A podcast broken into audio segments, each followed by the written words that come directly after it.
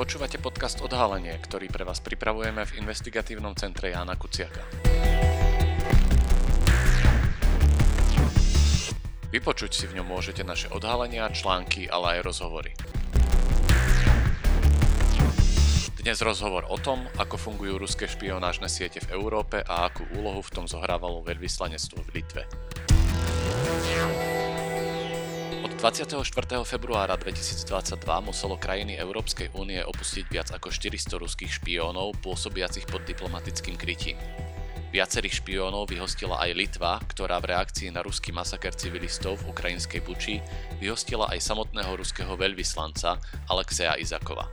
Investigatívny tím litovskej verejnoprávnej televízie a rozhlasu LRT spolu s medzinárodnými partnermi v rámci projektu Espiomac, ktorého súčasťou je investigatívne centrum Jana Kuciaka, analyzoval ruskú spravodajskú sieť a odhalil totožnosť a aktivity špiónov, ktorí niekoľko rokov pôsobili v Litve. Moje meno je Tomáš Madleniak a o téme sa budem rozprávať so šéfkou investigatívneho týmu LRT Indré Makarajtité.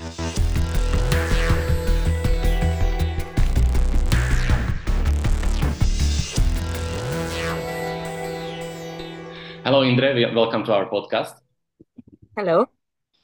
Uh, in your latest article you opened with Svoj najnovší článok začínaš vetou. Ruské veľvyslanectvo vo Vilniuse bolo donedávna známe ako výcvikové stredisko ruských spravodajských dôstojníkov alebo teda otvorene povedané ruských špiónov. Čo sa ti o týchto ľuďoch podarilo zistiť? Na čo boli trénovaní, ak to teda bolo cvičisko? A prečo práve vo Vilniuse? Prečo je Litva pre ruskú špionáž zaujímavá? Uh, Všetky tieto články sa nám podarilo napísať s našim tímom, teda investigatívnym tímom LRT a s kolegami zo zahraničia spolupracujúcimi na projekte Espiomac, ďaká zisteniam, ktoré sú založené na zdrojoch. Na tom sme museli pracovať naozaj veľa a dlho. Nad takouto investigatívou, teda nad odhalovaním skutočných mien ľudí, ktorí boli vyhostení z európskych krajín, sme začali rozmýšľať hneď po vypuknutí vojny na Ukrajine. Rýchlo sme pochopili, že Rusko sa na vojnu naozaj veľmi pripravovalo. Aby sme niečo teda zistili, naozaj sme sa rozprávali s toľkými zdrojmi a s toľkými ľuďmi, koľko ich bolo ochotných sa s nami porozprávať pretože nie je veľa dôstojníkov kontrarozviedky alebo spravodajských dôstojníkov chce hovoriť s novinármi. Ale niečo sme teda zistili. Napríklad aj to, že ruské veľvyslanectvo v Litve bývalo najväčšie v Pobalti a že bolo cvičiskom pre mladých špiónov. To boli aj pre mňa novinky. Možno to tak bolo preto, že Litva je najväčšia krajina v Pobalti. Zároveň nemá veľkú komunitu Rusov, čím sa líši od Lotyska a Estonska. Pre ruských špiónov je pravdepodobne jednoduchšie nájsť agentov alebo kontaktovať ľudí, ktorí hovoria ich jazykom. Možno teda v Litve mohli trénovať na trochu inom ihrisku, trocha podobnom iným západným štátom, kde sa tiež nemôžu spolahnúť na veľkú ruskú menšinu. Predpokladajme, že to mohol byť dôvod, prečo to bolo výcvikové stredisko pre špionov a tiež to bolo veľké veľvyslanectvo. Bol tu aj veľký ruský konzulát v Klajpéde a ako nám bolo povedané, ľudia sa tu vycvičili a potom ich poslali do ťažších krajín, dôležitejších krajín, ako napríklad Nemecko, Holandsko, Francúzsko a ďalších európskych krajín. Hovoríš, že je to jedna z najväčších alebo najväčšia ambasáda v Pobaltí, ale už sa trochu zmenšila a ten konzulát v Klajpede bol zatvorený, ak si dobre pamätám. Áno, ten bol zatvorený. Od začiatku ruskej vojny proti Ukrajine bolo z krajiny vyhostených spolu 5 ruských diplomatov, ktorí boli vlastne špiónmi pôsobiacimi pod diplomatickým krytím. Dokonca aj samotný veľvyslanec sa stal personou non grata. Ide v Litve o niečo výnimočné? Ako často boli ruskí diplomati vyhostovaní pred februárom 2022? Áno, myslím si, že to bolo mimoriadné rozhodnutie, ktoré sa odohralo na najvyššej politickej úrovni, že Litva sa rozhodla znížiť zastúpenie Ruska a tým aj zastúpenie Litvy v Rusku na veľmi nízku úroveň.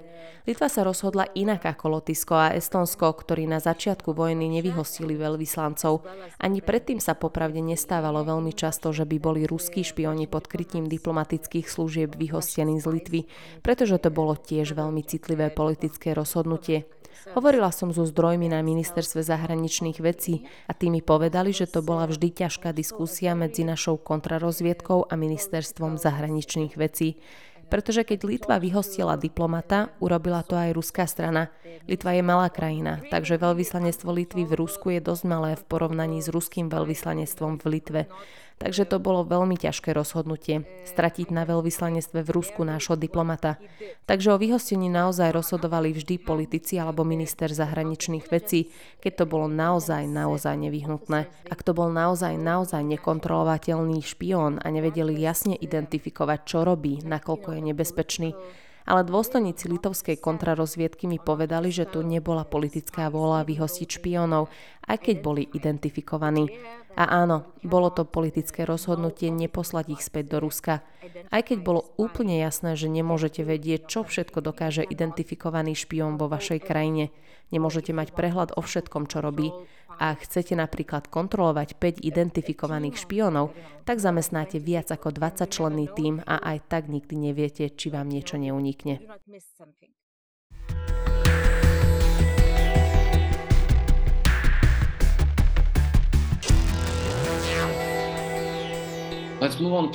Prejdime teraz k vašej investigatíve, ktorá je úprimne veľmi pôsobivá, pretože litovské úrady nezverejnili identitu tých ruských špiónov, ktorých minulý rok vykopli z krajiny. Ale ty a tvoj tým, ktorí pracujete na projekte Espiomac, ste ich identifikovali. Ako sa vám to vôbec podarilo? A čo ste sa o týchto ľuďoch dozvedeli? To bolo od začiatku našim cieľom zistiť mená nielen počty vyhostených diplomatov, teda špiónov pod diplomatickým krytím. Takže ak je to tvoj cieľ, urobíš všetko preto, aby si mená týchto ľudí zistil. Nepovedala by som ale, že v Litve to bolo veľmi ťažké.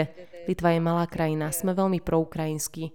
Mala som na to celý tím a úlohou každého bolo hľadať ľudí, ktorí budú ochotní s nami hovoriť a odhaliť kus pravdy. Nebolo to teda veľmi ťažké, ale samozrejme neprezradím svoje zdroje. Viem však, že ostatní moji kolegovia z iných krajín s touto úlohou naozaj bojujú. V Litve to oproti ich situácii nebolo ťažké, to vôbec nie. Ale ešte zaujímavejšie a ťažšie bolo nájsť príbehy týchto údajných špiónov, teda z ktorej inštitúcie sú, čo konkrétne sa im podarilo. Priznávam, že sme neboli veľmi úspešní pri hľadaní toho, čo tí vyhostení ľudia konkrétne robili. Ale som veľmi rada, že sa nám podarilo odhaliť, aký je vo všeobecnosti modus operandi špiónov tu v Litve, aké metódy používajú, čo bolo ich cieľom, na akých ľudí sa zamerali. S nimi sme potom robili rozhovory, získali príbehy a tie príbehy sú veľmi zaujímavé. Takže áno, podarilo sa nám odhaliť alebo trochu poodhaliť oponu toho, čo tu robia. Poďme sa teda o tom ich moduse operandi trochu porozprávať. Mňa napríklad veľmi zaujalo, keď si povedala, že Litva je veľmi proukrajinská, lebo zároveň vám Litovský štátny bezpečnostný úrad dal vyhlásenie o činnosti týchto ruských špiónov a v ňom napísal, že títo údajní diplomati, a teraz citujem, využívajúc krytie diplomatov, verbovali Litovčanov, aby pre nich robili neviem čo. Priznám sa, že ma to veľmi prekvapilo, pretože aj z našich zdrojov vieme, že presne toto sa deje na Slovensku Slovensku. Ale na Slovensku ma to nikdy bohužiaľ až tak neprekvapovalo, pretože veľká časť populácie na Slovensku je dosť proruská. Aká je teda situácia v Litve? Prečo by boli Litovčania ochotní dať sa naverbovať ruskými špiónmi? Nie som si istá, či je slovo ochotný celkom správne, keď hovoríme o nábore ľudí, ktorí pomáhajú ruským špiónom, pretože litovská spoločnosť je celkom homogénna. 80% spoločnosti je litovské etnikum. Máme polskú menšinu, máme ruskú menšinu, máme aj bieloruskú a iné menšiny. Ale aj takých voláme litovčania. Sú to litovskí občania. Myslím si, že v Litve musíme v súvislosti s verbovaním ruskými špiónmi skôr hovoriť o ľuďoch, ktorí sú zraniteľní. Pretože áno, existujú aj ľudia, ktorí spolupracujú s Ruskom, pretože sa cítia ideologicky blízko k Rusku, ku kremelskému režimu. A samozrejme môžete povedať, že môžu zneužiť rusky hovoriacu menšinu. Áno, povedala by som, že tá časť, napríklad ruská menšina v Klajpede, môžeme mať niekedy pocit, že nie sú veľmi lojálni k litovskej vláde ale to, čo ruskí špioni naozaj používajú, sú peniaze. Potom sú to kompromateriály a vedia aj identifikovať a využiť vaše slabé stránky. Mňa to veľmi prekvapilo, lebo keď som o tom od strojov počúvala, mala som skoro pocit, ako by mi čítali zo špionážnych románov. Napríklad hlavnou úlohou týchto špiónov v Litve bolo robiť psychologické portréty svojich cieľov, teda ľudí, o ktorých sa zaujímali. Cieľom teda bolo nájsť u danej osoby jej najslabšie miesto – Takto si na každého pripravovali spis, napríklad na nejakého litovského diplomata. A ten spis potom, keď diplomat cestuje na rôzne vyslania, cestuje s ním. Kým je v Litve, tak si ho naštudujú, založia spis a on je potom umiestnený napríklad v Belgicku. Takže dokumentácia ide za ním na ruskú ambasádu v Belgicku. Ale to neznamená, že by ho niekto z ruskej ambasády išiel okamžite kontaktovať. Ale s najväčšou pravdepodobnosťou čakajú na signál, čakajú na vchodnú chvíľu, na nadviezanie kontaktu s touto osobou.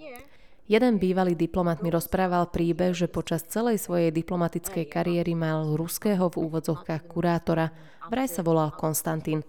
Stretol sa s ním na jednej ambasáde. Potom sa s ním stretol aj v inej krajine. Potom raz jeho žena išla na konferenciu. Bolo to ešte pred rokom 2014. A povedala, že aj tam sa stretla s Konstantinom. Zrazu sa objavil v konferenčnej sále. Ten Konstantín bol vraj veľmi inteligentný muž, veľmi vzdelaný. Mal jazzovú zbierku a vždy bol veľmi ochotný pozývať na večeru, na obed. A vždy bol veľmi rád, keď stretol toho diplomata, veľmi ochotne sa s ním snažil rozprávať. Neznamená to, že vás okamžite použijú, ale vždy sa pripravujú na takú možnosť. Zaujímavá však bola aj historka, ktorú mi porozprával iný bývalý diplomat, teraz je z neho politik. Povedal, že keď bol mladým diplomatom, kontaktoval ho jeden ruský diplomat a že ten sa snažil použiť meno jeho otca, aby sa mu votrel do priazne. A neskôr, keď bol vyslaný za oceán, vraví, že sa vtedy cítil osamelo. Nemal okolo seba priateľov, bol len s rodinou. A v rodine bolo napätie, pretože pre diplomata nie je niekedy ľahké vyvážiť v rodine všetky záujmy všetkých členov. Na takomto vyslaní sa ti vraj môže stať, že si osamelý, žena sa s tebou nebaví, máš veľa práce, nemá sa s kým porozprávať. Navyše si na vyslanie niekde ďaleko a nedáva na teba pozor litovská kontrarozviedka, ktorá by ťa mohla varovať, ak sa okolo teba začnú hýbať podozrivé osoby. No a tento diplomat teda bol v takejto situácii a vtedy sa vraj okolo neho začala pohybovať jedna žena. Chodila na každé stretnutie, každú konferenciu, pri každej príležitosti. Javila o ňo záujem, bola veľmi milá. A vraj bol aj šokovaný tým, že táto žena bola úplne presne jeho typ. Obchádzala ho a snažila sa mu povedať, že je ako Superman. Ide mu to tak dobre. Ale samozrejme pochopil, že to môže byť spôsob, ako sa ho niekto môže snažiť nachytať. Ale dodnes hovorí, ako ho to prekvapilo, že Rusi dokázali nájsť a odhadnúť presne jeho typ. Znamená to, že ho mali veľmi dobre zanalizovaného. Je to až strašidelné.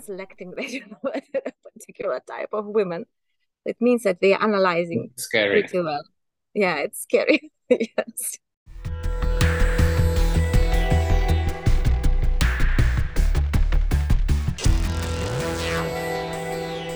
Keď už teda hovoríme o strašidelných veciach, v tvojom článku sú aj zmienky o tom, že sa Rusi snažia nejako ovplyvňovať litovskú politiku. To je teraz horúca téma aj na Slovensku, pretože sa blížia predčasné voľby a existujú určité obavy, že sa ich Rusi pokusia ovplyvniť. Spomenula si tiež, že v Litve v minulosti nebola veľká politická vôľa vyhostovať ruských špiónov. Ako teda fungovala táto časť politického vplyvu? Tiež išlo väčšinou o vydieranie alebo o korupciu? A máš podozrenie, že v tomto mohli byť do nejakej miery aj úspešní? To nikto nevie. Tá politická vola alebo nevola vyhostiť diplomatov bola, myslím, väčšinou založená na možnostiach Litvy pracovať aj v Rusku. Lebo ak Litva vyhostí diplomata, tak aj Rusko vyhostí ich diplomata. A poznám jeden príklad, keď Litva neudelila vízum diplomatovi, pretože zistili, že ten diplomat nie je diplomat, ale je to špion v utajení. Litovská strana teda tiež nedostala víza z Ruska a na veľvyslanectve v Rusku mali o človeka menej. To bol dôvod, ktorý stál za tou politickou nevolou vyhostiť všetkých identifikovaných ruských spravodajských dôstojníkov v utajení. Ale aj tento politický postoj k Rusku sa určite vyvíjal. Myslím si, že v každej krajine, najmä pred rokom 2014. A povedala by som, že v Litve bola zlomovým bodom vojna v Grúzinsku v roku 2008. Predtým tu bola diskusia o tom, že suseda si nemôžete vybrať. Ak teda chcete mať dobré vzťahy s Ruskom, nemôžete byť tvrdí. A ak chcete mať obchodné vzťahy a investície v Rusku, tak musíte mať aj dobré politické vzťahy. Mali sme teda akoby dva prúdy. Jedni hovorili, že Rusko bolo vždy náš nepriateľ a druhý, že suseda si nevyberáš a že so susedmi musíš mať dobré vzťahy. Všetko sa ale naozaj zmenilo v roku 2014. Prvým signálom bol rok 2008, ale rok 2014 bol veľkým šokom pre všetkých politikov, aj z toho proruského prúdu. Ono to v Litve nikdy nebolo tak, že by Litva mala na vysokej pozícii jednoznačne proruského politika. Iba raz sa to stalo akoby náhodou. Zvolili sme Rosandasa Paxasa za prezidenta, až potom však prišli podozrenia, že ide o proruského kandidáta a že jeho kampaň financovali Rusi.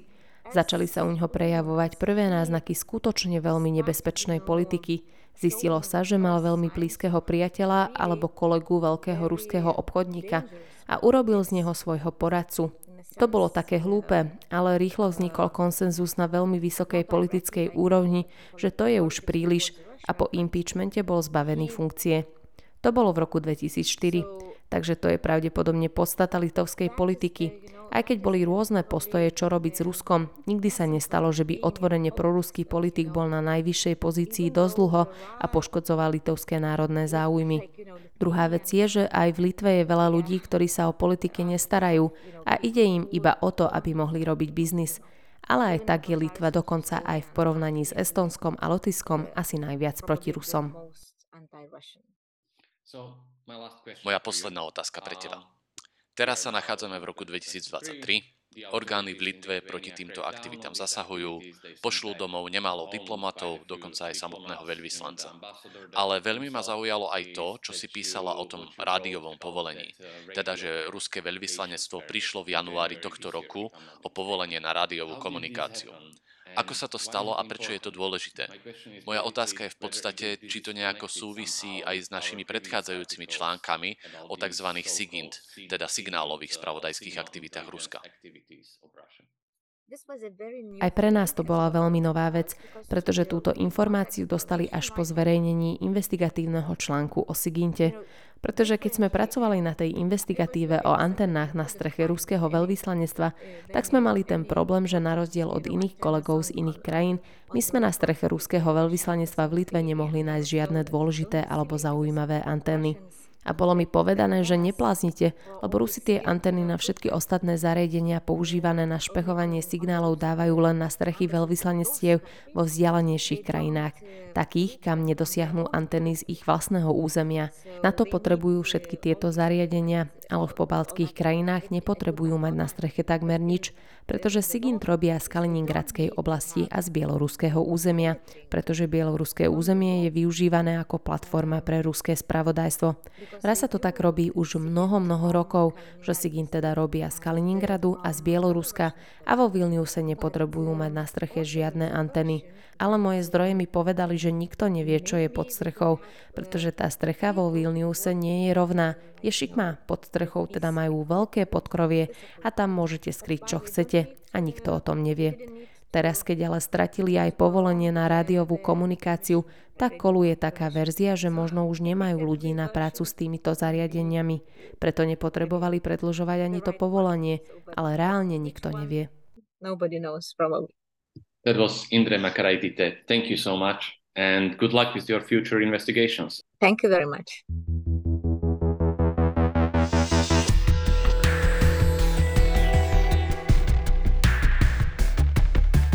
Ďakujeme, že ste si vypočuli podcast Odhalenie investigatívneho centra Jana Kuciaka.